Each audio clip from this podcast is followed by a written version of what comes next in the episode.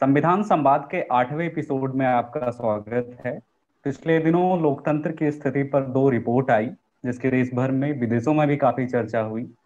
पहली, अमेरिकी संस्थान फ्रीडम हाउस की रिपोर्ट, और दूसरी, स्वीडन की संस्थान बीडन की रिपोर्ट आई। इन दोनों ही रिपोर्ट में भारत में घटते लोकतंत्र का ज़िक्र है। आज का हमारा एपिसोड लोकतंत्र में सत्ता प्रणाली, राज्यपाल की भूमिका, एवं विपक्षी अधिकारों पर केंद्रित है। हमेशा की तरह मैं स्वागत करता हूँ अपने साथी होस्ट सुरभि कारवा का और प्रोफेसर तरुणव खेतान का। पिछले संविधान संवाद के जितने एपिसोड थे, उसमें हमने संवैधानिक मूल्यों पे बात किया। अब हम समझेंगे कि संवैधानिक संस्थान के संदर्भ में इन मूल्यों की क्या भूमिका होती है, संस्थानों का क्या रोल होता है। इसी से हमारा पहला सवाल प्रोफेसर खेतान आपसे ये है कि राष्ट्रपति प्रणाली क्या है और संसदीय प्रणाली क्या है? एक अर्ध राष्ट्रपति प्रणाली की बात की जाती है जिसको हमने श्रीलंका के संदर्भ में देखा। आप इन तीनों के बारे में बताएँ। बिल्कुल पहले तो नमस्कार और आदाब, सुरभि और राजेश, आप दोनों का।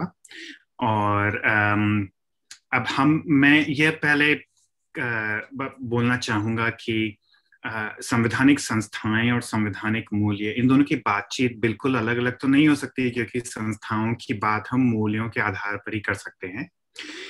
लेकिन हमने पुरा पिछली कड़ियों में मूल्यों पर ज़्यादा ज़ोर दिया था। और अब हम आ, उन मूल्यों के नज़रिए से संस्थाओं को समझने की कोशिश करेंगे। तो आज की कड़ी में हम लोकतंत्र की जो बुनियादी रचना होती है उसमें दो प्रणालियाँ ज़्यादातर लोग समझते हैं, दो तरह से लोकतंत्र की रचना कैसे की जाती है। एक तो संसदीय प्रणाली है, जो ब्रिटेन में सबसे पहले पनपी और ब्रिटेन के बाद खासकर ब्रितानी उपनिवेशवाद के ज़रिए बाकी दुनिया में प्रसारित हुई। और दूसरी जो राष्ट्रपति प्रणाली है वह अमरीकी देन है। अमेरिका ने सबसे पहले आ, कम से कम आ, उसको प्रसारित करने में अमेरिका की बहुत बड़ी भूमिका रही है। तो आ, इसको हम आ, इस पर चर्चा करें इन दोनों प्रणालियों पर। उसके पहले एक बात बताना बहुत ज़रूरी है। कि ये दोनों प्रणालियाँ एक तरह से इनको हम नमूना मान सकते हैं। आ, कोई भी दो संसदीय प्रणालियाँ एक जैसी नहीं होती कोई भी दो राष्ट्रपति प्रणालियाँ एक जैसी नहीं होती। हर देश आ, इन प्रणालियों को अपनाते समय इनमें कुछ संशोधन करते हैं कुछ एक्सपेरिमेंट करते हैं तो ये बात हम हमें बैकग्राउंड में रखनी चाहिए अपने दिमाग में। और फिर हम जो अर्ध राष्ट्रपति और आजकल अर्ध संसदीय प्रणालियों की भी बात हो रही है, उस पर आएँगे।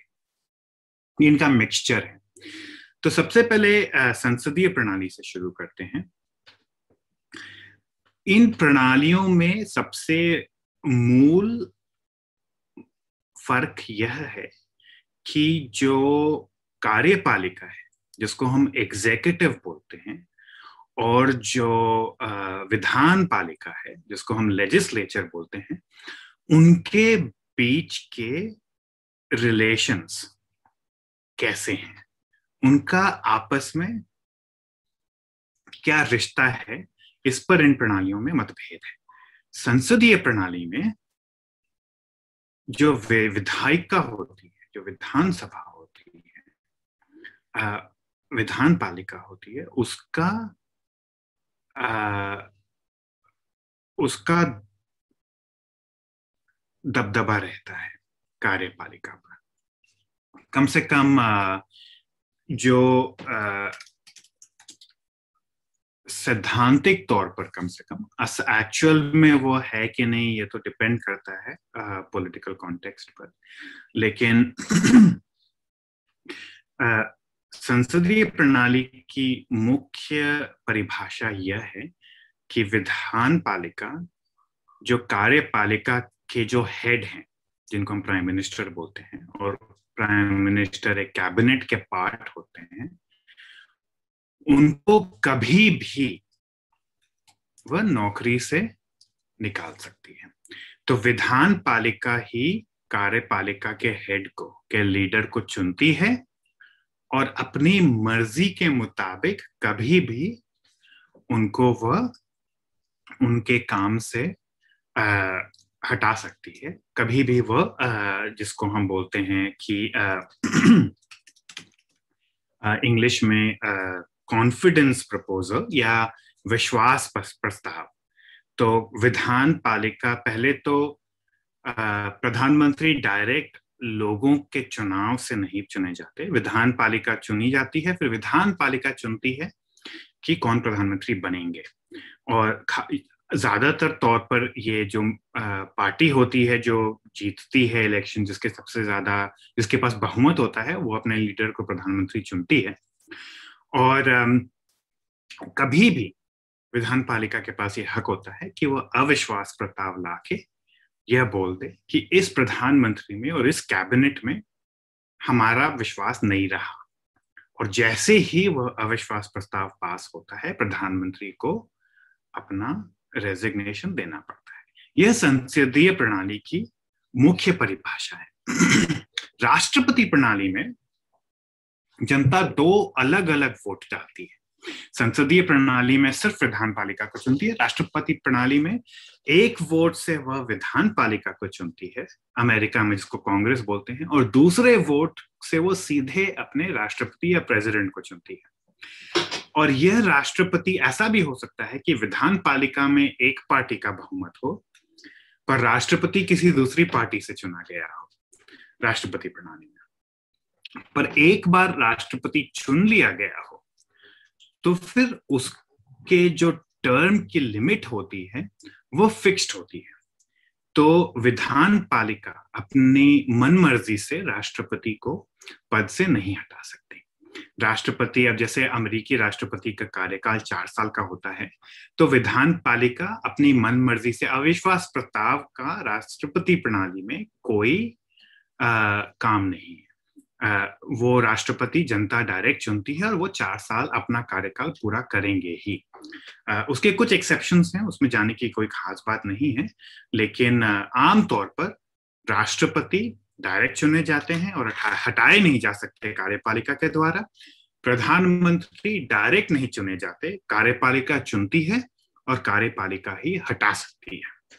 तो यह फ़र्क है और काफ़ी देशों ने इनकी मिली जुली इनको मिलाने की भी एक्सपेरिमेंटेशन हुई है काफ़ी देशों में तो उस पर हम चर्चा कर सकते हैं अगर आप चाहे तो। लेकिन वो समझने के पहले हमें ये समझना पड़ेगा कि हर प्रणाली में इसकी स्ट्रेंथ क्या है, उसके वीकनेस क्या है। राष्ट्रपति प्रणाली की क्या शक्तियाँ हैं क्या इसके स्ट्रेंथ्स हैं और इसकी क्या वीकनेस है? तो वो आप चाहे तो हम डिस्कस कर सकते हैं अगर आप या फिर आप पहले अर्ध अर्ध राष्ट्रपति प्रणाली के बात करना चाहें तो वो भी पहले कर सकते हैं। जो पहला सवाल था उसमें श्रीलंका के की व्यवस्था की बात है। तो अगर हम आ, वो चर्चा कर लें उसके बारे में पहले हम ये जो सवाल है कि इन दोनों में कौन सा बेहतर है उस पर भारत में भी अभी हमने हाल में डिबेट देखी है तो उस पर हम दूसरा सवाल है हमारा। ठीक है। तो सुरभि श्रीलंका एक बहुत ही अच्छा एग्ज़ाम्पल है संसदीय ये संवैधानिक विद्वानों के लिए क्योंकि उसने मोटे तौर पर हर प्रणाली को ट्राई कर लिया है। और श्रीलंका में संसदीय प्रणाली भी रह चुकी है, राष्ट्रपति प्रणाली भी रह चुकी है, वो किसी भी प्रणाली से खुश नहीं रहते ज़्यादा दिन और फिर उसको बदलते रहते हैं। तो इसलिए श्रीलंका अच्छा एग्ज़ाम्पल है। तो अर्ध राष्ट्रपति प्रणाली में क्या होता है? कुछ लोगों ने देखा कि बहुत बड़ा डिबेट है, संसदीय प्रणाली बेहतर है या राष्ट्रपति प्रणाली बेहतर है। कुछ देशों ने सोचा दोनों क्यों नहीं कर रहे फ्रांस एक एग्ज़ाम्पल है। तो कुछ देशों में राष्ट्रपति भी होता है और प्रधानमंत्री भी। अब ऐसे नाम के तौर पर तो भारत में भी राष्ट्रपति है, पर वह सिर्फ़ नाम के राष्ट्रपति हैं, क्योंकि अमेरिकी राष्ट्रपति की तरह भारत के राष्ट्रपति के पास कोई खास राजनीतिक पावर्स नहीं होते आमतौर पर। तो इसलिए हम उसकी चर्चा नहीं करें। हम जो राजनीतिक दबदबे वाले राष्ट्रपति होते हैं, जैसे अमेरिकी राष्ट्रपति, उनकी चर्चा कर रहे हैं। तो अर्ध राष्ट्रपति शासन का मतलब होता है कि उसमें जनता दो वोट डालती है। एक विधान पालिका चुनती है और एक राष्ट्रपति भी चुनती है। चुन अलग अलग वोट डाल के और ये सेम पार्टी के भी हो सकते हैं, अलग पार्टी के भी हो सकते हैं। उसके बाद विधान पालिका बहुमत से एक प्रधानमंत्री भी चुनती है। और जो कार्यपालिका की जो ताकतें हैं, कार्यपालिका की जो शक्तियाँ होती हैं, वो जनता के द्वारा चुने हुए राष्ट्रपति और विधान पालिका द्वारा चुने हुए प्रधानमंत्री के बीच में विभाजित होती है। कुछ पावर्स राष्ट्रपति के पास होते हैं, कुछ पावर्स प्रधानमंत्री के पास होते हैं और अर्ध राष्ट्रपति प्रणालियों में भी दो तरह की प्रणालियाँ हो सकती हैं। एक तरह की प्रणाली में जो श्रीलंका में हुआ करता था, उसके, उस प्रणाली में प्रधानमंत्री जो है, उसको पद से कार्यपालिका भी हटा सकती है और राष्ट्रपति भी हटा सकते हैं। नहीं, ये श्रीलंका में अब शुरू हुई है नई प्रणाली। जो पुरानी प्रणाली थी श्रीलंका में, उसमें प्रधानमंत्री को राष्ट्रपति नहीं हटा सकते, सिर्फ़ विधान पालिका हटा सकती है। थोड़ा सा कॉम्प्लिकेटेड है, लेकिन मैं सीधे तौर पे बताऊँ तो दोबारा से एक अगर उसका एक समरी दे दूँ तो अर्ध राष्ट्रपति शासन में जनता राष्ट्रपति को सीधे चुनती है, कार्यपालिका एक प्रधानमंत्री चुनती है, कार्यपालिका विधान पालिका एक प्रधानमंत्री चुनती है, कार्यपालिका के जो ताकि जो शक्तियाँ हैं वह राष्ट्रपति और प्रधानमंत्री के बीच विभाजित होती हैं। अब इन अर्ध राष्ट्रपति प्रणालियों में एक तरह की प्रणाली होती है जिसमें प्रधानमंत्री को सिर्फ़ कार्यपालिका हटा सकती है। कार्यपालिका ही चुनती है और कार्यपालिका ही हटा सकती है। आ, और दूसरी तरह की प्रणाली में कार्यपालिका भी हटा सकती है और राष्ट्रपति भी हटा सकते हैं। और एक बात और बता दूँ कि जब कार्यपालिका चुनती है प्रधानमंत्री, वो राष्ट्रपति के नॉमिनेशन पर चुनती है। तो दोनों का मेल जोल होना ज़रूरी है। राष्ट्रपति उसी को नॉमिनेट कर सकते हैं जिसके पास कार्यपालिका की बहुमत होने के पावर्स हो। तो ये अर्ध राष्ट्रपति शासन है।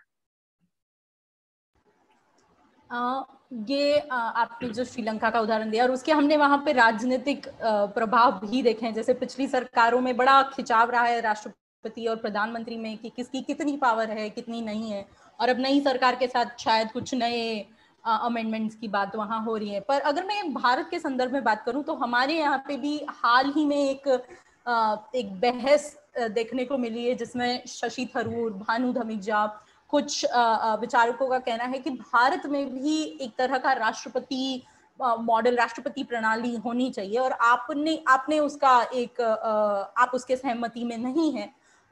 तो वो बहस क्या है और आपकी उसमें क्या सहमति है? और खासकर ये बह, ये सवाल इसीलिए भी महत्वपूर्ण हो जाता है कि हाल में हमारे जो विभिन्न देशों में राजनीतिक अनुभव रहे हैं जहाँ एक सत्तावादी दबाव रहा है एक लीडर के पर, पर फोकस रहा है फिर भारत की बात हो अमेरिका की बात हो तो वो बहस क्या है इन दोनों मुद्दों को लेके क्या भारत में राष्ट्रपति प्रणाली का सिस्टम होना चाहिए और आपकी क्या इसमें असहमति है? देखिए तो मेरी जो असहमति है शशि थरूर साहब और भानु थमीजा साहब से वह सिर्फ़ हम मेरा पक्ष और उनका पक्ष हमारा गोल सेम है। हम चाहते एक ही चीज़ है कि भारत में लोकतंत्र पनपे बहस इस बात पर है कि लोकतंत्र के लिए राष्ट्रपति प्रणाली बेहतर है या संसदीय प्रणाली बेहतर है। बहस सिर्फ़ इस बात पर है। उनका मैं पहले उनका पक्ष रख दूँ। आ, उनका तर्क यह है कि अगर हम राष्ट्रपति को सीधे जनता के द्वारा चुनने तो सारी जनता जब एक व्यक्ति के लिए वोट डाल के उसको चुनेगी तो फिर यह ज़रूरी होगा कि जो राष्ट्रपति पद के उम्मीदवार हैं, वो अपने वोट बढ़ाने के लिए ज़्यादा से ज़्यादा लोगों को प्रभावित करने की कोशिश करेंगे। तो उनका मानना है कि राष्ट्रपति पद के जो चुनाव होते हैं, ये उनका पहला तर्क है। राष्ट्रपति पद के जो चुनाव होते हैं, वो जनता को, जनता में फूट कम डालते हैं। जो चुनावों के दौरान हम सभी लोकतंत्रों में देखते हैं, भारत में भी देखते हैं, कि कुछ पार्टियों को जो पोलराइजेशन जो होता है चाहे वो धर्म के आधार पर हो या भाषा के आधार पर हो या रेस के आधार पर हो, भेदभाव करके फुट डाल के वो इमोशनल जो चुनावों का माहौल बन जाता है, उससे वोटों का फ़ायदा कुछ पार्टियों को होता है। तो पहला तो यह मानना है कि राष्ट्रपति चुनावों में इसकी संभावना कम होती है। इसका, इसके जवाब जवाब में मेरा यह मानना है कि ये ज़रूरी नहीं। डिपेंड करता है। आ, अमेरिका में हमने देखा अभी डोनाल्ड ट्रंप के इलेक्शन में कि कैसे वह बहुत ही भारी रूप से पोलराइज्ड कैंपेन उन्होंने चलाया था। एक बार जीते भी दूसरी बार हारे भी। तो यह कोई ज़रूरी नहीं है कि राष्ट्रपति पद की जो उम्मीदवारी होती है वह जनता को जनता में एकता बनाती है और संसदीय प्रणाली फूट डालती है। ऐसा कोई भी यह कोई ज़रूरी बात नहीं है। और राष्ट्रपति पद भारत जैसे देश में हो सकता है कि ज़्यादा फूट टले हमारी राजनीति से। उनका दूसरा तर्क यह है कि अगर हालाँकि संसदीय प्रणाली में विधान पालिका प्रधानमंत्री को पद से मनमर्जी हटा, हटाने की ताकत रखती है, पर अगर प्रधानमंत्री की पार्टी के पास भारी बहुमत है तो फिर वो विधानसभा की वह जो ताकत है, वह सिर्फ़ नाम की ताकत हो जाती है। वह सिर्फ़ तकनीकी ताकत हो जाती है, उसको इस्तेमाल करने का, की कोई गुंजाइश नहीं बचती। क्यों? क्योंकि प्रधानमंत्री पॉपुलर हैं अगर, और उनके पास भारी बहुमत है तो चाहे विधानसभा के पावर्स जो भी हों अविश्वास प्रस्ताव लाने के अब भारत में ही आप देख लीजिए कि नरेंद्र मोदी साहब को के खिलाफ अविश्वास प्रस्ताव आज की राजनीतिक माहौल में पास होने की गुंजाइश ना के बराबर है। तो एक प्रणाली होना और उस उस पर एक्चुअल में उसकी कुछ संभावना होना दो अलग अलग बातें रा, राष्ट्रपति प्रणाली में आप राष्ट्रपति को पद से हटा नहीं सकते, पर उनके टर्म्स की लिमिट होती है। जैसे चार साल अमेरिका में और ज़्यादातर प्रणालियों में, ज़्यादातर राष्ट्रीय, राष्ट्रपति प्रणालियों में यह भी होता है कि एक एक व्यक्ति दो बार या तीन बार से ज़्यादा राष्ट्रपति नहीं बन सकता। अमेरिका में जैसे दो टर्म का लिमिट है। तो आप आठ साल अब जैसे ओबामा आठ साल राष्ट्रपति थे। पहली बार चुनाव जीते चार साल के लिए फिर चुनाव जीते अगले चार साल के लिए उसके बाद वो चुनाव लड़ने के लिए एलिजिबल ही नहीं रहते। तो वो अब तीसरे टर्म के लिए राष्ट्रपति नहीं बन सकते इसलिए उनको इतने इतने पॉपुलर राष्ट्रपति थे वो पर वो उनको छोड़ना पड़ा। चुना, चुना, चुनावी राजनीति का सीन छोड़ना पड़ा। नरेंद्र मोदी साहब के भी आठ साल या तो हो गए, होने वाले हैं। लेकिन उस पर कोई लिमिट नहीं। प्रधानमंत्री, आप सालों साल, सत्रह साल, बीस साल, पच्चीस साल, जितना आपकी उम्र है और जब तक आप बहुमत है, आपके पास आप रह सकते उनका यह मानना है कि कम से कम राष्ट्रपति पद में एक एंड होता है। तो और तीसरा उनका यह मत है कि अगर विधान पालिका में कोई ऑपोजिशन पार्टी का दबदबा है और राष्ट्रपति दूसरे पार्टी का है तो कम से कम ऑपोजिशन के पास कुछ पावर्स होते हैं राष्ट्रपति को सीमित रखने के लिए, राष्ट्रपति की मनमर्जी ना चले। और संसदीय प्रणाली में तो प्रधानमंत्री वही होते हैं जिनकी संसद में बहुमत होती है। तो एक ही पार्टी विधान पालिका और कार्यपालिका दोनों को कंट्रोल करती है तो फिर उसमें जो तानाशाही है, उसके चांसेस बढ़ जाते हैं। ये उनका तर्क है, ये सही बात है। और इसलिए हम शायद आगे बात करेंगे कि क्यों संसदीय प्रणाली में हमें बदलाव करने चाहिए ताकि ऑपोजिशन के और पावर्स बढ़ें। राष्ट्रपति प्रणाली की एक खास बात है कि ऑपोजिशन को ज़्यादा पावर्स मिलते हैं। लेकिन मेरा मेन तर्क राष्ट्रपति प्रणाली के खिलाफ यह है कि दुनिया के जितने भी देश हैं, अगर हम खाली हम राष्ट्रपति प्रणाली देखते हैं तो अमेरिका देखते हैं। लेकिन भारत और अमेरिका में बहुत फ़र्क है। अगर हम दुनिया के सारे उन देशों को देखें जिन्होंने राष्ट्रपति प्रणाली अपनाए हैं। कुछ देशों ने अमेरिका की तरह ही अपनाए, कुछ ने कुछ बदलाव करके अपनाए। तो राष्ट्रपति प्रणाली स्टेबल प्रणाली नहीं राष्ट्रपति प्रणाली जिन देशों ने अपनाए, वहाँ तानाशाही ज़्यादा आई। संसदीय प्रणाली के के मुकाबले। और उसका मेन कारण यह रहा है कि राष्ट्रपति प्रणाली में इतने सारे पावर्स एक व्यक्ति में, राष्ट्रपति एक बहुत ही पावरफुल व्यक्ति है। प्रधानमंत्री भी पावरफुल है, पर प्रधानमंत्री को कैबिनेट के साथ काम करना पड़ता है। प्रधानमंत्री नरेंद्र मोदी साहब कुछ ऐसा नहीं कर सकते जो अमित शाह साहब को बिल्कुल पसंद ना आए। चाहे वो अंदरूनी दबाव ही रहे राजनाथ सिंह को भी खुश करके रखना पड़ता है। और जब सुषमा स्वराज थी और अरुण जेटली थे, उनको भी साथ लेके चलना पड़ता था। जो अंदरूनी मतभेद थे, कुछ लेन देन करके सबको या तो आप उनको तटस्थ कर दो, राजनीतिक उनका मूल खत्म कर दो, अडवाणी साहब को आप रिटायरमेंट होम भेज दो, वो मार्गदर्शक मंडल बना के तो या तो आप उनको, उनके राजनीतिक पावर्स खत्म कर दो। अगर आप में शक्ति है तो। ठीक है रिटायरमेंट होम भेज के मुरली मनोहर जोशी और अडवाणी साहब को। और नहीं है, अगर उनका खुद में कोई वजूद है, सुषमा स्वराज स्वराज थी, अरुण जेटली थे, राजनाथ साहब हैं तो इनके लिए आपको कुछ ना कुछ एक समझौता करना ही पड़ेगा। अमरीकी प्रणाली में, राजनी राष्ट्रपति प्रणाली में राष्ट्रपति के ही सारे पावर्स होते हैं। राष्ट्रपति को किसी पार्टी के अंदर के किसी और नेता से कोई ज़रूरी नहीं है, कोई उनकी कोई पद को बचाने के लिए। उनको समझौते की कोई ज़रूरी, कोई ज़रूरत नहीं है। क्योंकि राष्ट्रपति का टर्म गारंटीड कि चार साल तो हम रहेंगे ही रहेंगे।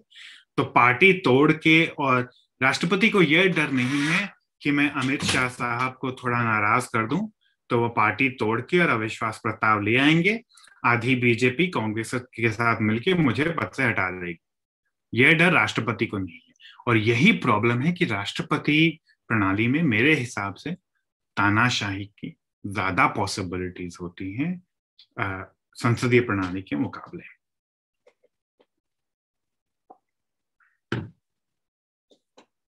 आप म्यूट पर हो, राजेश। सॉरी जैसा कि प्रोफेसर खेतान बता रहे थे कि राष्ट्रपति प्रणाली में भी विभाजनकारी हो सकती है राजनीति हो सकती है। अविनाश कल्ला का काम है, जिन्होंने बकायदा 45 दिन की यात्रा की है अमेरिका जाकर पिछले राष्ट्रपति चुनाव की। और उन्होंने पूरा दस्तावेज़ तैयार किया है कि किस तरह से अमेरिकी चुनाव, पिछले अमेरिकी चुनाव बहुत ही विभाजनकारी थी। इससे आगे बढ़ते हैं प्रोफेसर खेतान। और अब राज्यपाल की संवैधानिक भूमिका, जिसे लोकतंत्र में विपक्ष के अधिकार से जोड़कर देखा जाता है। पहला सवाल तो ये है कि आप राज्यपाल की भूमिका को कैसे देखते हैं? संविधान सभा में भी विश्वनाथ दास जैसे मेंबर थे जिन्होंने कहा कि जो बाद में उत्तर प्रदेश के राज्यपाल भी बने, कि अगर ऐसी परिस्थिति आती है जहाँ पे प्रधानमंत्री या कैबिनेट द्वारा मनोनीत जो राज्यपाल है, एक अलग पार्टी द्वारा शासित जो राज्य है, दूसरे पार्टी की जो शासन की राज्य है, उसमें स्वीकार्य नहीं हो सकते, उसे नहीं माना जा सकता, ऐसी स्थिति में रगड़ या टकराव की स्थिति से बचा नहीं जा सकता। और स्थिति मुश्किल तब हो जाती है और आज भी हम ये टकराव देखते हैं। उनकी बात लगभग सही है। गोवा, मणिपुर जैसे कई उदाहरण हमें देखने को मिलता है। जब किसी पार्टी का स्पष्ट बहुमत नहीं होता है, उस स्थिति में आप इस राज्यपाल की भूमिका को और इसकी पूरे संस्थागत स्ट्रक्चर को आप कैसे देखते हैं? अगर मुझे भारतीय संविधान के सबसे बड़े दोष के बारे में पूछा जाए, उसके डिज़ाइन में सबसे बड़ा दोष क्या है तो मैं वह राज्यपाल का जो की जो संस्था है हमारे संविधान में, वही बताऊँगा।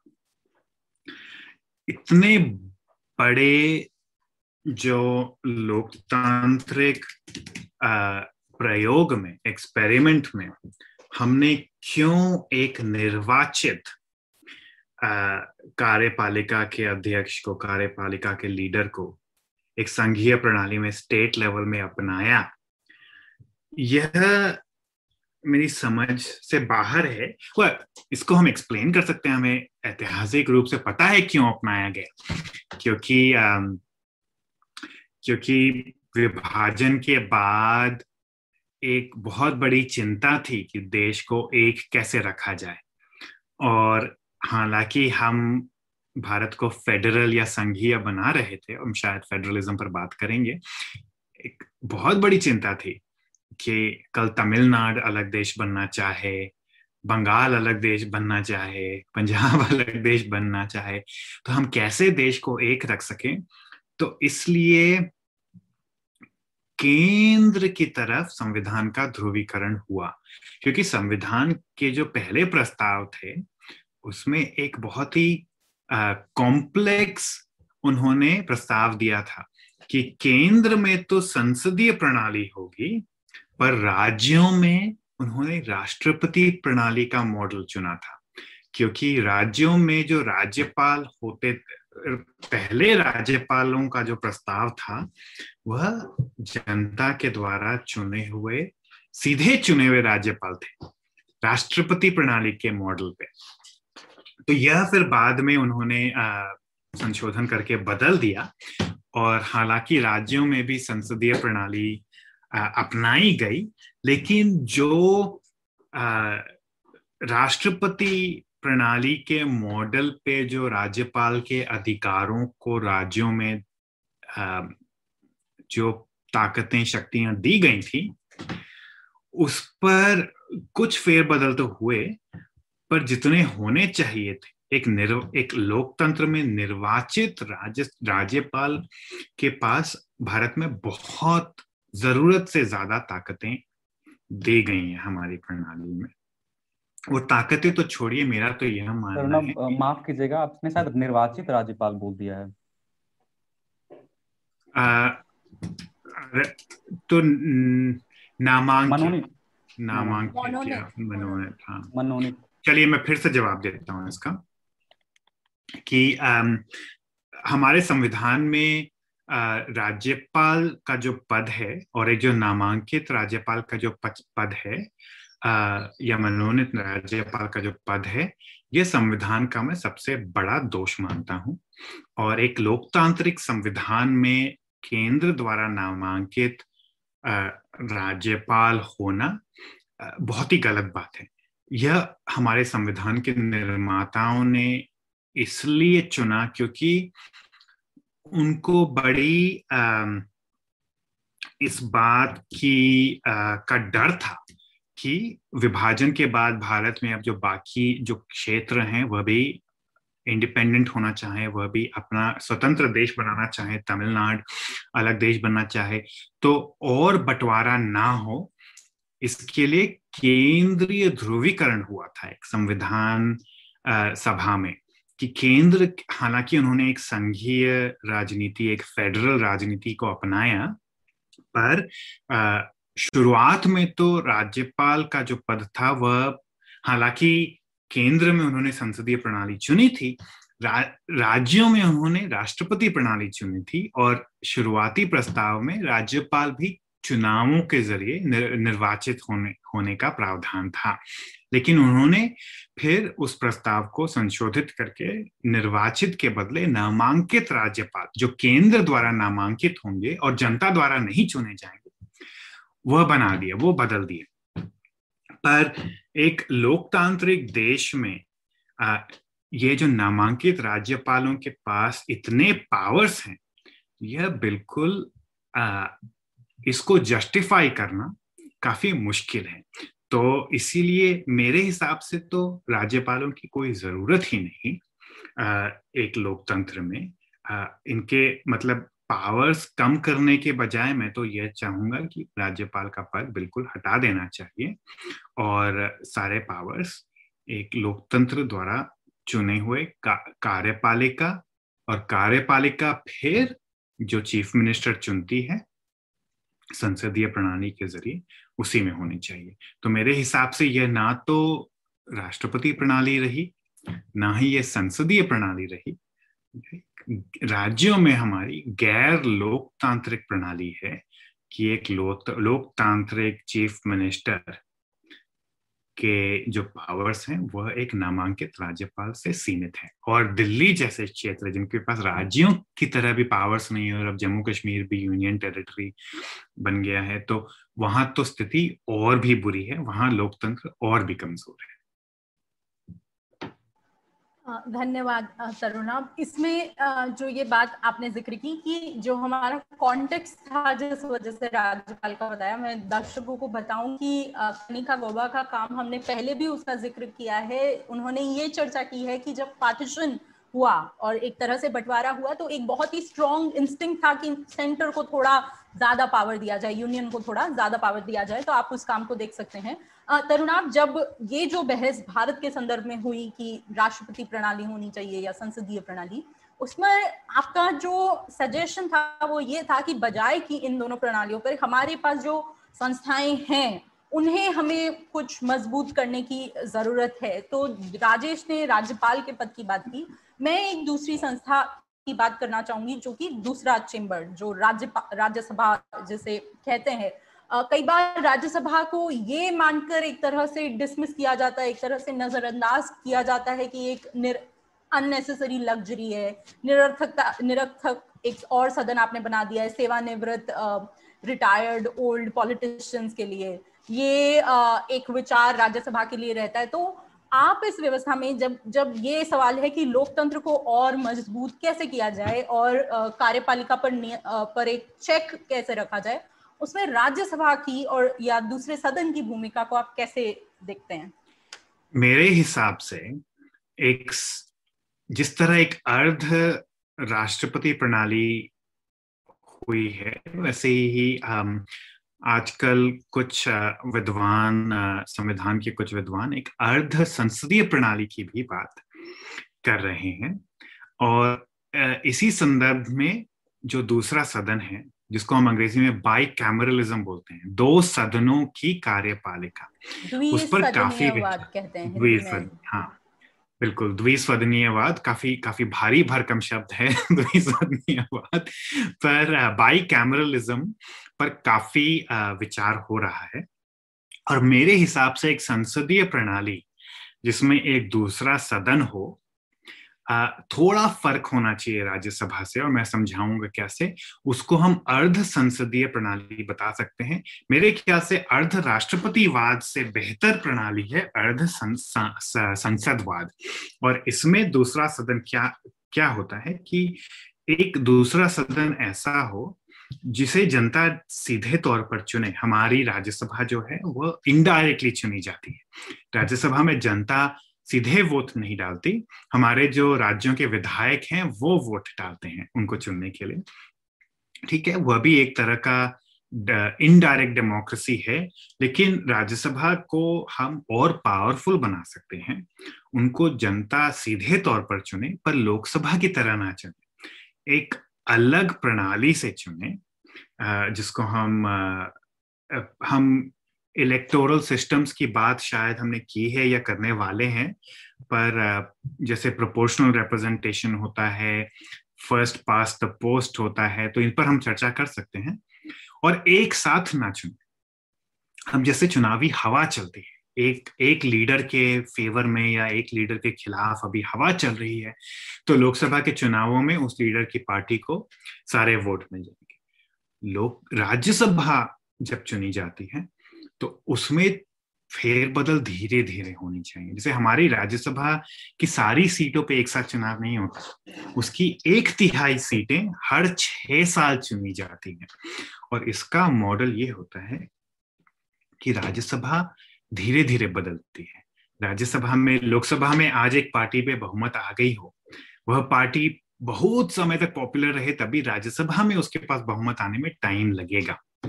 तो राज्यसभा और लोकसभा में अलग अलग पार्टियों का दबदबा होना काफ़ी मुमकिन भी है और अच्छी बात भी है।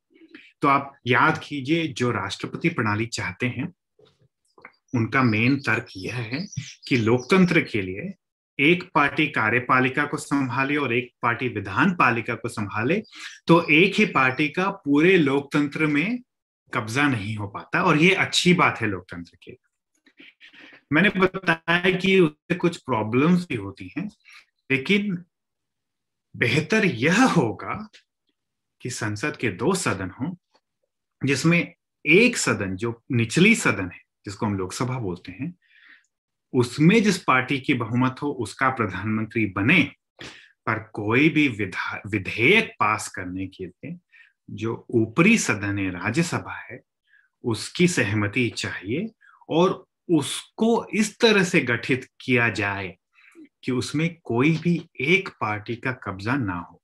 उसमें बहुत सारी पार्टियाँ हमेशा आ, उसमें उस और इसको हम अलग अलग चुनावी प्रणालियों को चुनकर ऐसा हम कर सकते हैं कि कोई भी एक पार्टी को राज्यसभा में बहुमत पाना बहुत मुश्किल हो जाता है। और इस तरह कर दें अगर हम तो फिर जो भी लोकसभा में जिस पार्टी के पास बहुमत है, उसको कम से कम दो या तीन ऑपोजिशन पार्टीज़ को अपनी तरफ़ लाना पड़ेगा राज्यसभा में विधेयक पास करने के लिए। और इस कारण से उसको कम से कम कुछ समझौते करने पड़ेंगे विपक्ष के साथ। तो यह जो मॉडल है, इसको अर्ध संसदीय प्रणाली बोलते हैं। और अर्ध संसदीय प्रणाली में सबसे खास बात यह होती है कि दो सदन होने चाहिए। एक सदन की कार्यपालिका नहीं होनी चाहिए, दो सदनों की कार्यपालिका होनी चाहिए और ऊपरी सदन का गठन ऐसी चुनावी प्रणाली से हो कि कोई भी एक पार्टी बहुमत हासिल करने के लिए बहुत मुश्किल हो जाए। किसी भी एक पार्टी को बहुमत हासिल करना। उसमें काफ़ी सारी पार्टियों का एक साथ दबदबा हो। तो ऐसी संरचना करने से लोकतंत्र मज़बूत होता है क्योंकि सत्ता पक्ष किसी भी पार्टी का हो, उसको विपक्ष के साथ काम करना ही पड़ेगा। समझौते करने ही पड़ेंगे, अपनी मन मर्ज़ी नहीं कर सकते। अब आते हैं राजनीतिक पार्टियों की भूमिका पर, प्रोफेसर खेतान संवैधानिक विद्वता जो है या स्कॉलर के जो कार्य रहे हैं, इस लिहाज से थोड़े चुप रहे हैं कि राजनीतिक दलों की भूमिका लोकतंत्र में क्या रही है। उनकी संवैधानिक भूमिका पर माना जाता है कि वो चुप रहे हैं। आपने हाल ही में इस पर लिखा है, आराध्य सेठिया उदित भाटिया का भी काम राजनीतिक दलों पर है। क्या आप हमें समझा सकते हैं कि उनकी भूमिका क्या है और उन्हें किस कारण से इस प्रक्रिया में, लोकतांत्रिक प्रक्रिया में शामिल होना चाहिए। खासकर आप इस लिहाज से हमें समझाएँ कि विपक्षी दलों की भूमिका कितनी महत्वपूर्ण होती है, एक स्वस्थ लोकतंत्र के लिए। देखिए तो लोकतंत्र खास करके जिसको हम रिप्रेजेंटेटिव डेमोक्रेसी बोलते हैं जिसको मतलब डायरेक्ट डेमोक्रेसी का मतलब हुआ कि हर प्रस्ताव पर जनता सीधे वोट डाले और चुने हर विधा विधा, विधेयक जनता के पास है। वो तो भारत जैसे बड़े देश में तो छोड़िए, छोटे देशों में भी काफ़ी मुश्किल है। तो एक प्रतिनिधित्व वाला जो लोकतंत्र होता है रिप्रेजेंटेटिव डेमोक्रेसी जिसको हम चुनते हैं, और डायरेक्ट डेमोक्रेसी अगर संभव भी हो तो उसके खिलाफ भी काफ़ी तर्क हैं, जो जिसके कारण हमें शायद वो नहीं चुनना चाहिए। प्रतिनिधित्व वाला जो डेमोक्रेसी लोकतंत्र है वह बिना राजनीतिक पार्टियों के नहीं चल सकता। राजनीतिक पार्टी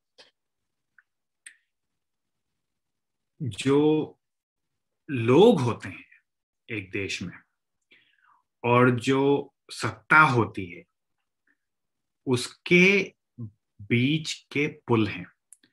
वह देश की सत्ता और देश के लोग, उनके बीच के जो वार्तालाप होती है, उसको वो फैसिलिटेट करते हैं। जनता क्या चाहती है? जनता का क्या मत है? जनता के क्या सुझाव हैं? जनता के क्या हित हैं? एक अच्छी राजनीतिक पार्टी का यह का यह काम है कि वह जनता के हितों को समझे और सारी जनता के हितों को समझे।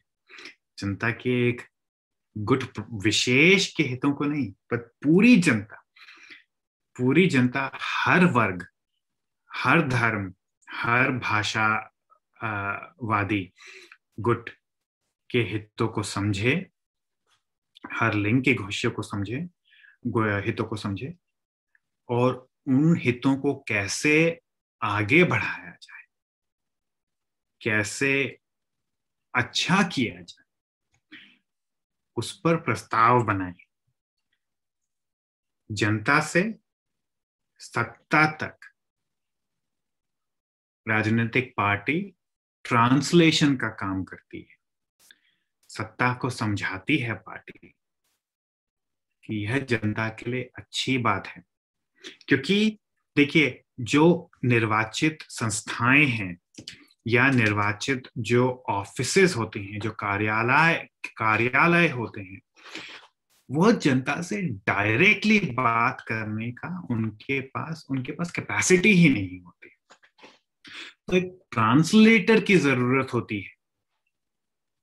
जो ट्रांसलेटर होता है, जो अनुवादक होता है, जनता और सत्ता के बीच, वह है राजनीतिक पार्टी। पर यह सिर्फ़ एक तरफा अनुवाद नहीं राजनीतिक पार्टी का काम सिर्फ़ यही नहीं है कि जनता की बातें सत्ता तक पहुँचाए, यह दूसरी तरफ़ भी काम करता है। तो दूसरी तरफ़ सत्ता पक्ष के कुछ प्रस्ताव हैं तो जो सत्तारूढ़ पार्टी है, वह उन प्रस्तावों को जनता के पास लेके जाती है। जनता को यह समझाने के लिए कि क्यों हम जो प्रस्ताव लाए हैं, ये आपके हित में है और सारी जनता के हित में। वर्ग विशेष के हित में नहीं।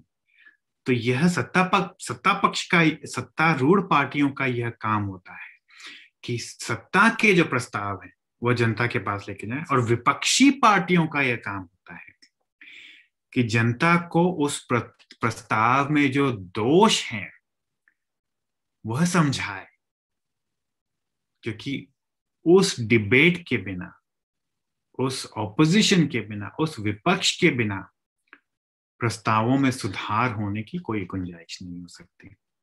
अगर हम विपक्ष को साइलेंट कर लें तो लोकतंत्र का कोई मतलब नहीं रह जाता, क्योंकि फिर यही मान लेना पड़ेगा कि सत्ता पक्ष जो प्रस्ताव लाया है, वो परफेक्ट है।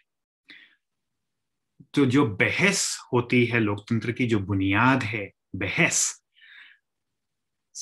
पार्टियों का काम है जनता और सत्ता के बीच के उस बहस को सत्तारूढ़ और विपक्षी पार्टियों के बीच के बहस के द्वारा आगे बढ़ाना सिर्फ़ एक मकसद से। मकसद है जनता का हित, सारी जनता का हित। तो यही मेरे हिसाब से पार्टियों का मूल कर्तव्य है एक लोकतंत्र में। शुक्रिया तरुणा। मैं पार्टियों में भी स्पेशली जैसे राजेश ने विपक्षी पार्टियों की बात की। मैं भारत के संदर्भ में थोड़ा अभी तक हमने एक थ्योरेटिकल लेवल पे बात की है। मैं अभी अभी हाल में जो विपक्षी पार्टियों की स्थिति है उस पर अगर हम बात करें तो हमें एक चौतरफा हमला एक तरह से देखने को मिलता है कि आ, उनका जो हमने पहले भी ये चर्चा की है कि जो नेता प्रतिपक्ष है, उसके पद को एक संवैधानिक पहचान दी जाए। हाल में हमने देखा जैसे फार्मर्स प्रोटेस्ट के दौरान विपक्ष के के साथ जिस तरह का व्यवहार हुआ या संसद को बुलाने के संदर्भ में विपक्ष का कोई हक न होना और उस पर पूरी तरह सरकार के हाथ में होना या फंडिंग की अगर हम बात करें इलेक्टोरल बॉन्ड का केस आज भी सुप्रीम कोर्ट में पेंडिंग है। जिसका अधिकतम फ़ायदा जो है रूलिंग पार्टी को हुआ है।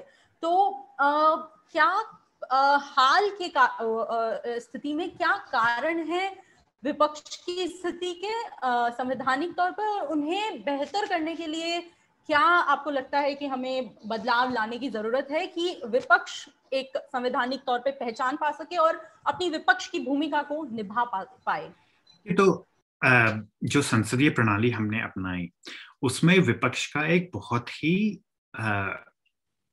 बुनियादी रोल यह है कि वो, जैसे ब्रिटेन में एक विपक्ष को डिस्क्राइब करने के लिए एक फ्रेज यूज़ किया जाता है।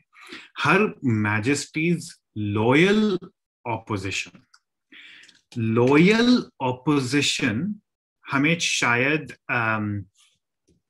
थोड़ा उसमें एक अंदरूनी मतभेद नज़र आए कि लॉयल तो निष्ठा पूर्ण या निष्ठावादी शब्द है और ऑपोजिशन विपक्षी भी है।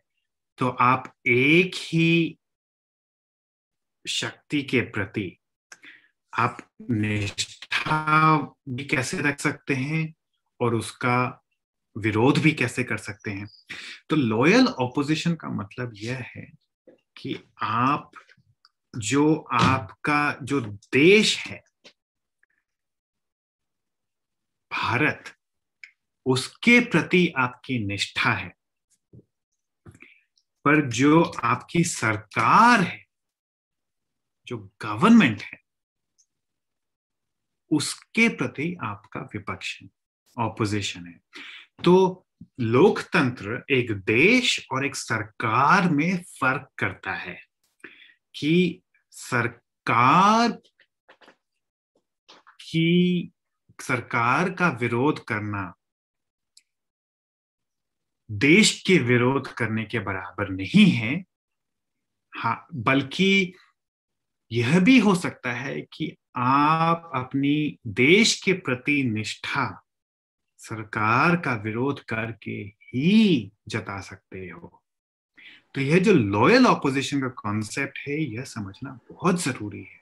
इसी कॉन्सेप्ट के मद्देनजर हमें ये जो एंटी नेशनल का डिस्कोर्स है, उसको थोड़ा सा और नुआंस्ड बनाना पड़ेगा। उसमें एक बारीकी समझनी पड़ेगी। वह यह है कि देश का विरोध और सरकार का विरोध, दो बिल्कुल अलग अलग चीज़ें हैं।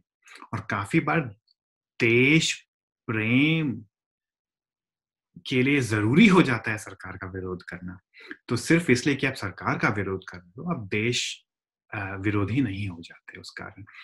तो तो इसलिए जो लॉयल ऑपोजिशन का कॉन्सेप्ट है, ये बहुत ज़रूरी है संसदीय प्रणाली के लिए, कोई भी लोकतांत्रिक प्रणाली के लिए एक्चुअली तो भारत में जो संसदीय प्रणाली अपनाई गई, अब ब्रिटेन में लॉयल ऑपोजिशन का जो कॉन्सेप्ट है, वो वहाँ संसदीय प्रणाली इतनी पुरानी है कि वहाँ कल्चरली एक्सेप्टेड है। दशकों से, सैकड़ों सालों से एक्सेप्टेड है। इसलिए भारत में भी हमारे संविधान निर्माताओं ने यह मान लिया कि हमारे यहाँ भी वह कल्चर आ जाएगा। तो उसके लिए संविधान में उसके प्रोविजंस ऑपोजिशन के जो राइट्स होते हैं और जो पावर्स होते हैं उसको गारंटी करने की ज़रूरत नहीं समझी उन्होंने। तो लीडर ऑफ़ ऑपोजिशन का जो पद होता है संसदीय प्रणाली में लीडर ऑफ़ ऑपोजिशन होता है एक प्रतीक्षित प्रधानमंत्री प्राइम मिनिस्टर इन वेटिंग संसदीय प्रणाली में हमेशा एक प्रधानमंत्री होता है और एक प्रधानमंत्री प्राइम मिनिस्टर इन वेटिंग प्रतीक्षित प्रधानमंत्री या भविष्य के प्रधानमंत्री, क्योंकि संसदीय प्रणाली कोई भी लोकतंत्र में आज का विपक्ष कल की सरकार है और आज की सरकार कल का विपक्ष है। तो एक कैबिनेट होता है और एक छायावादी कैबिनेट शैडो कैबिनेट एक प्रधानमंत्री होता है और एक लीडर ऑफ़ ऑपोजिशन या प्रतीक्षित प्रधानमंत्री। तो यह जो इंस्टीट्यूशंस थी शैडो कैबिनेट की, या लीडर ऑफ़ ऑपोजिशन की इन ये जो कस्टमरी पद थे संसदीय प्रणाली के, इनको ये प्रथागत पद थे तो इनको उन्होंने संविधान के प्रावधानों में नहीं डाला। उन्होंने समझा कि भारत में भी ये प्रथाएँ सम्मिलित हो जाएँगी, पर ऐसा कभी हुआ, कभी नहीं हुआ। जो पुराने नेता थे, जैसे नेहरू, संसदीय प्रणाली में उनका बहुत विश्वास था, इसलिए उन्होंने संसदीय प्रणाली को भारत में सम्मिलित करने की काफ़ी कोशिश की। और बहुत नेता थे, जब नरसिम्हा राव प्रधानमंत्री थे तो उन्होंने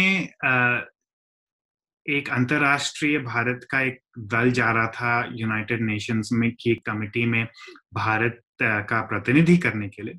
तो उन्होंने तब के विपक्ष के नेता अटल बिहारी वाजपेयी को भेजा उसके नेतृत्व में।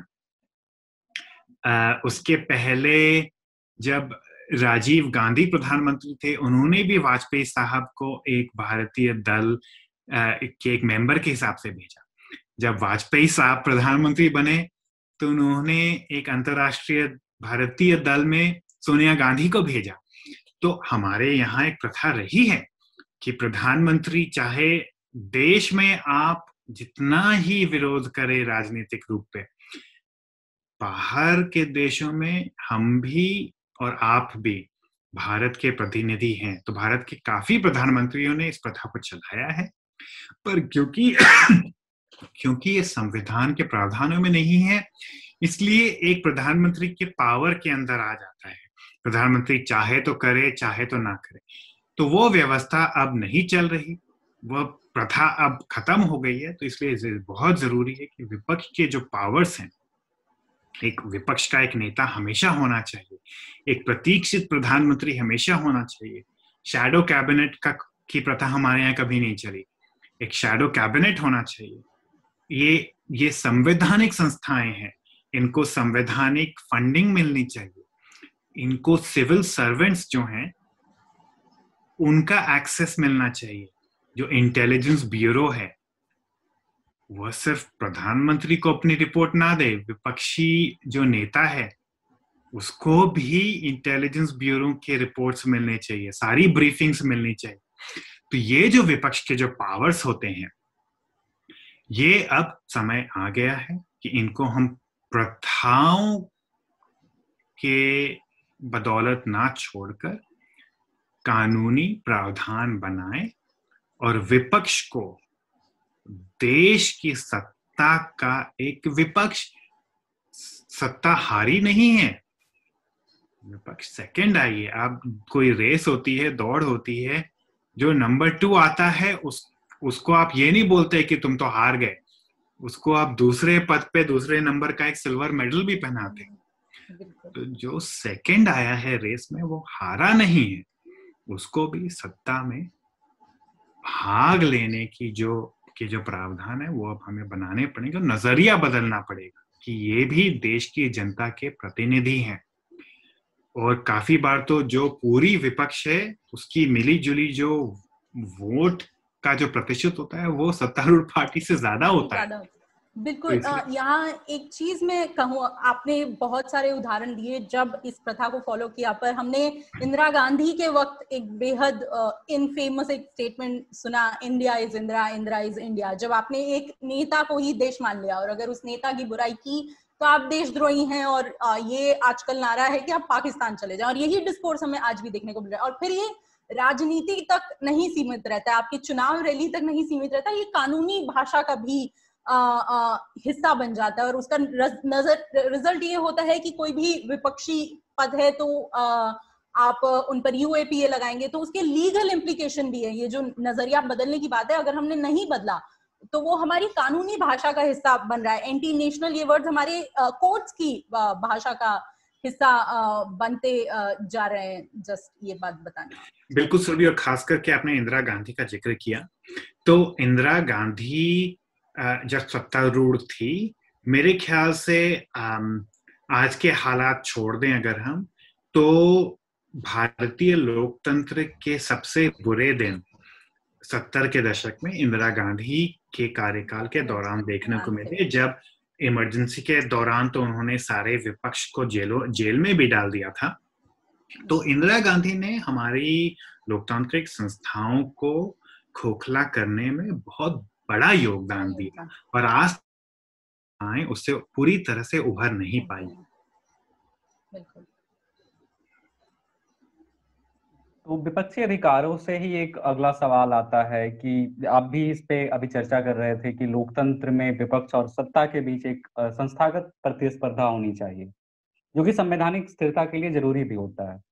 आप राजनीतिक दलों का सत्ता के साथ रिश्ते को कैसे देखते हैं? खासकर जब आप इस सिद्धांत की बात करते हैं कि पार्टी या दल राज्य के बीच जो सत्ता है, जो जिस पार्टी की सरकार है, उसके बीच भी एक अंतर होता है और उसकी आप वकालत भी करते हैं। उसके बारे में बताएँ कि राजनीतिक दल और राज्य के बीच कितना फासला होना चाहिए। कहा जाता है कि एक थ्रेड लाइन डिफरेंस धागे भर का फ़र्क होता है। कब राज्य पार्टी बन जाता है और कब पार्टी राज्य बन जाता है, ये पता नहीं चलता है। इसके बारे में बताएँ। देखिए तो ये एक बहुत ही अहम सवाल है, राजेश, और यह अहम इसलिए है कि ये जो मैंने सरकार और राज्य का जो फ़र्क बताया, यह फ़र्क सिर्फ़ लोकतांत्रिक देशों में होता है। जो तानाशाही देश होते हैं या जो अथॉरिटेरियन देश होते हैं, जैसे चाइना, उसमें देश और सरकार में कोई फ़र्क नहीं। देश, सरकार और पार्टी एक ही है चाइना देश ही पार्टी है, पार्टी ही सरकार है, सरकार ही देश है। तो फ़र्क यह है कि देश लोकतांत्रिक है, सरकार लोकतांत्रिक है, पर जो लोकतंत्र की, जो सत्ता की, जो सत्तारूढ़ पार्टी है, एक लोकतंत्र में वह परमानेंटली सत्ता में नहीं बैठ सकती। कोई भी पार्टी परमानेंटली सत्तारूढ़ हो जाए तो फिर लोकतंत्र नहीं बची। फिर आप चाहे चुनाव कराते रहो, वो ढकोसला हो जाता है। अगर एक चुनाव तो सिंगापुर में भी होते हैं। लेकिन दशकों से एक ही पार्टी जीतती आई है। तो सिर्फ़ चुनाव कराना लोकतंत्र नहीं होता। अगर कोई एक ही पार्टी हर बार चुनाव जीत रही है तो वास्तविक लोकतंत्र नहीं है। लोकतंत्र का मतलब एक बहुत ही पॉपुलर परिभाषा है लोकतंत्र की। लोकतंत्र एक ऐसी प्रणाली है जिसमें पार्टियाँ चुनाव हारती हैं। अगर कोई भी पार्टी चुनाव हारना छोड़ दे, जैसे एक हमारे नेता हैं अभी, उन्होंने बोला है कि सत्तारूढ़ पार्टी 50 साल तक राज करेगी। तो ये तभी संभव होगा जब हमारा देश लोकतंत्र ना रहे। तो लोकतंत्र में पार्टी का चुनाव हारना अहम है। पहली बात तो ये। दूसरी बात, राजेश की जब पार्टी सत्तारूढ़ भी रहे तो सारी सत्ता सत्तारूढ़ पार्टी की नहीं हो जाती। सिर्फ़ संसदीय प्रणाली में, सिर्फ़ विधान पालिका और कार्यपालिका में सत्तारूढ़ पार्टी का दबदबा होता है पर विपक्षी अधिकारों के अंतर्गत। पर उसके अलावा भी सत्ता के बहुत केंद्र हैं और हमने इस पर पिछले बार, पिछले कड़ियों में चर्चा की है। न्यायपालिका जो होती है, वह वह किसी भी पार्टी विशेष से प्रभावित हो तो लोकतंत्र खतरे में है। न्यायपालिका पार्टी और राजनीति से परे होनी चाहिए जिसको हम फोर्थ ब्रांच बोल रहे हैं।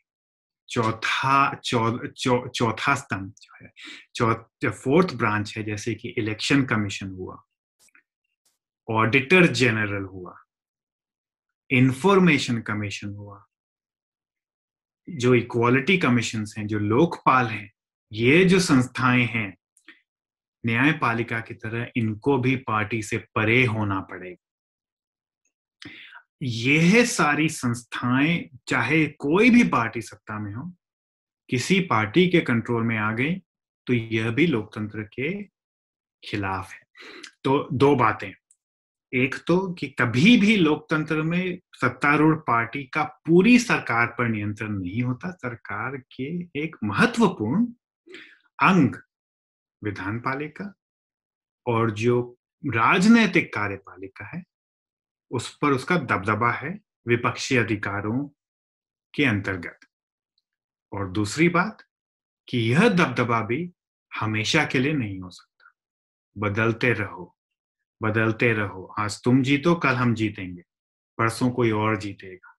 यही लोकतंत्र की परिभाषा है और तभी पार्टी, सरकार और देश हमने जैसे सरकार और देश में फ़र्क किया था, अब पार्टी सरकार और देश में फ़र्क कर लीजिए कि पार्टी सरकार के एक अंग विशेष को कुछ खास समय विशेष के लिए ही अपने दबदबे के अंदर ला सकती है। फिर उसको बदलते रहना पड़ेगा। सरकार के बाकी अंग पार्टी से अलग होने चाहिए और सरकार देश से अलग होना चाहिए। धन्यवाद तरुणाब अभी तक हमने राजनीतिक दलों, विपक्ष, विपक्षी पार्टियों की बात की, पर जब हम विपक्ष की ही बात करते हैं तो उसी में एक विपक्ष की भूमिका सुनिश्चित करने के लिए एक पद जो इम्पोर्टेंट होता है, वो है लोकसभा के स्पीकर का या चेयरपर्सन का। तो आप लोकतंत्र को मज़बूत करने में जो स्पीकर है, लोकसभा अध्यक्ष है या सदन के अध्यक्ष के पद को आप किस तरह देखते हैं और हाल ही में हमने जो इस पद का राजनीतिकरण देखा है पक्षपात के आरोप हमने देखे हैं तो उस सारी समस्या को आप कैसे देखते हैं? ये बहुत ही मुश्किल सवाल है। ये बहुत ही मुश्किल सवाल है क्योंकि जो सदन का जो चेयर है, जो स्पीकर है, वो तो सदन ही चुनेगी। और जो जिस पार्टी के पास बहुमत है, वह अपने मेंबर को चुनती है। अब प्रथागत प्रणाली में चुनाव होने के बाद जो स्पीकर्स होते हैं, वह अपने पार्टी के मेंबरशिप को छोड़ देते हैं और वह उससे परे हो जाते हैं। और भारत में ऐसे स्पीकर्स रहे हैं। सोमनाथ चटर्जी जब लोकसभा के स्पीकर बने थे तो उन्होंने इस प्रथा का भरपूर पालन किया था। उनको यह बहुत ही महत्वपूर्ण था उनके लिए कि अब वह लोकसभा के स्पीकर हैं, यह एक संवैधानिक पद है। एक पार्टी विशेष का पद नहीं रहा है और अब वो पार्टी के मेंबर नहीं है संवैधानिक ऑफिसर है। लेकिन उस लेवल की जो ऑनेस्टी है और उस लेवल का जो संविधान के प्रति जो आपका कर्तव्य है उस उस उसको सुनिश्चित करने की जो आ, की जो ताकत होती है इंसानों में वो कुछ कुछ में ही होती है हर कोई सोमनाथ चटर्जी नहीं हो सकता। तो इसके लिए हमें अपनी जो प्रणाली है उसको कुछ विकसित करना पड़ेगा। तो इसके भी हम प्रावधान ला सकते हैं। अब जैसे आ, जो स्पीकर है स्पीकर का पद आ, रूलिंग पार्टी को सत्तारूढ़ पार्टी को जाता है लेकिन जो डेप्यूटी स्पीकर होता है वह पद विपक्ष को जाता है ठीक है। लेकिन अगर हमें यह सुनिश्चित करना है कि विपक्षी अधिकारों को सदन के जो नेता, सदन के जो, सदन को जो चलाते हैं सदन के जो टाइम टेबल को चलाते हैं। सदन में विपक्ष, मेरा मानना है कि सदन में हर हफ़्ते एक दिन विपक्ष का दिन होना चाहिए। विपक्ष के दिनों में सारा जो काम है सदन का, सारा जो टाइम टेबल है सदन क्या डिस्कस करेगी, वो सिर्फ़ विपक्ष सुनिश्चित करें। हमारे यहाँ इतना हल्ला क्यों होता है सदन में? क्योंकि विपक्ष के पास सदन के टाइम टेबल को सुनिश्चित करने के लिए अपने एजेंडा को सदन के पास रखने के लिए कोई पावर नहीं है। सरकार चाहे तभी वह अब इतना बड़ा किसानों का आंदोलन हो रहा है देश में। चाहिए कि सदन डिस्कस करे लेकिन सरकार के पास पावर है कि वो अपने स्पीकर के एम, के ज़रिए उस पर बहस ही नहीं होने देगी। आप हफ़्ते में एक दिन दो दिन आप विपक्ष का दिन रख लो विपक्ष का पावर है कि वह जो चाहे उस दिन विपक्ष ही डिसाइड करेगी क्या बहस होनी चाहिए। उस दिन विपक्ष ही डिसाइड करेगा क्या विधेयक सामने आना चाहिए, ठीक है? तो ऐसा, ऐसे प्रावधान हो सकते हैं और इन बातों पर हम जो स्पीकर है और जो डेप्यूटी स्पीकर है, उनके पावर्स बराबर कर सकते हैं। कि यह नहीं कि स्पीकर जो है वो डेप्यूटी स्पीकर के ऊपर है कुछ ऐसे प्रस्ताव हैं, जहाँ ऑपोजिशन राइट्स या विपक्ष के जो अधिकार हैं, उन पर अगर बात आती है तो वो फैसले दोनों को मिलकर लेना पड़ेगा और दोनों की सहमति से लेना पड़ेगा। और यह भी हम मान सकते हैं कि ठीक है, हो सकता है कि तीन होने चाहिए, एक स्पीकर हो और दो डेप्यूटी स्पीकर हो। जो दो विपक्षी पार्टियाँ, जो दो सबसे बड़ी विपक्षी पार्टियाँ हैं, उन दोनों से एक एक व्यक्ति डेप्यूटी स्पीकर बने और तीनों की कमिटी डिसाइड करे। एक स्पीकर सरकारी स्पीकर है और दो डेप्यूटी स्पीकर हैं, लेकिन वे, ऐसा ही कुछ हमें इस पर बहस भी होनी चाहिए और हमें इसको सोचना पड़ेगा। ऐसी प्रणाली कि अगर स्पीकर अपनी जो पार्टी के प्रति जो निष्ठा है। स्पीकर की नियुक्ति के बाद अगर वो उस निष्ठा को पीछे ना छोड़ पाए और अपने देश के और संविधान के प्रति निष्ठा को, पार्टी के प्रति निष्ठा के ऊपर ना रख पाए तो फिर हमें कुछ ऐसी प्रणाली अपनानी पड़ेगी। जैसा एग्ज़ाम्पल दिया है मैंने, इसमें भी कुछ प्रॉब्लम्स हो सकती हैं, लेकिन ये तो हम बहस करके सुनिश्चित कर सकते हैं कि क्या प्रणाली हो जिसमें कि मूल मकसद ये है कि विपक्षी अधिकार, सदन में जो विपक्षी अधिकार हैं, उनको सुनिश्चित करने के लिए अब हम सिर्फ़ प्रथागत जो हमारी जो कस्टमरी, जो उम्मीदें हैं, उस पर हम निर्भर नहीं रह सकते। अब हमें ठोस प्रावधानों की ज़रूरत है विपक्षी अधिकारों को सुनिश्चित करने के लिए। बहुत बहुत शुक्रिया प्रोफेसर खेतान और सुरभि आप दोनों का इस बातचीत के लिए। हमने बात किया लोकतंत्र के भीतर संस्थाओं की क्या भूमिका होती है, राजनीतिक दलों की क्या भूमिका होती है।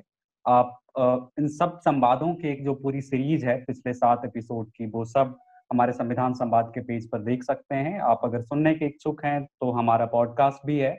हम उन सब का लिंक आपको डिस्क्रिप्शन में देंगे। बहुत बहुत आभार। हम आपके लिए सुझाव भी आमंत्रित करते हैं। आप हमें सुझाव सोशल मीडिया के ज़रिए या कमेंट बॉक्स में भी जाकर दे सकते हैं। शुक्रिया। धन्यवाद और शुक्रिया।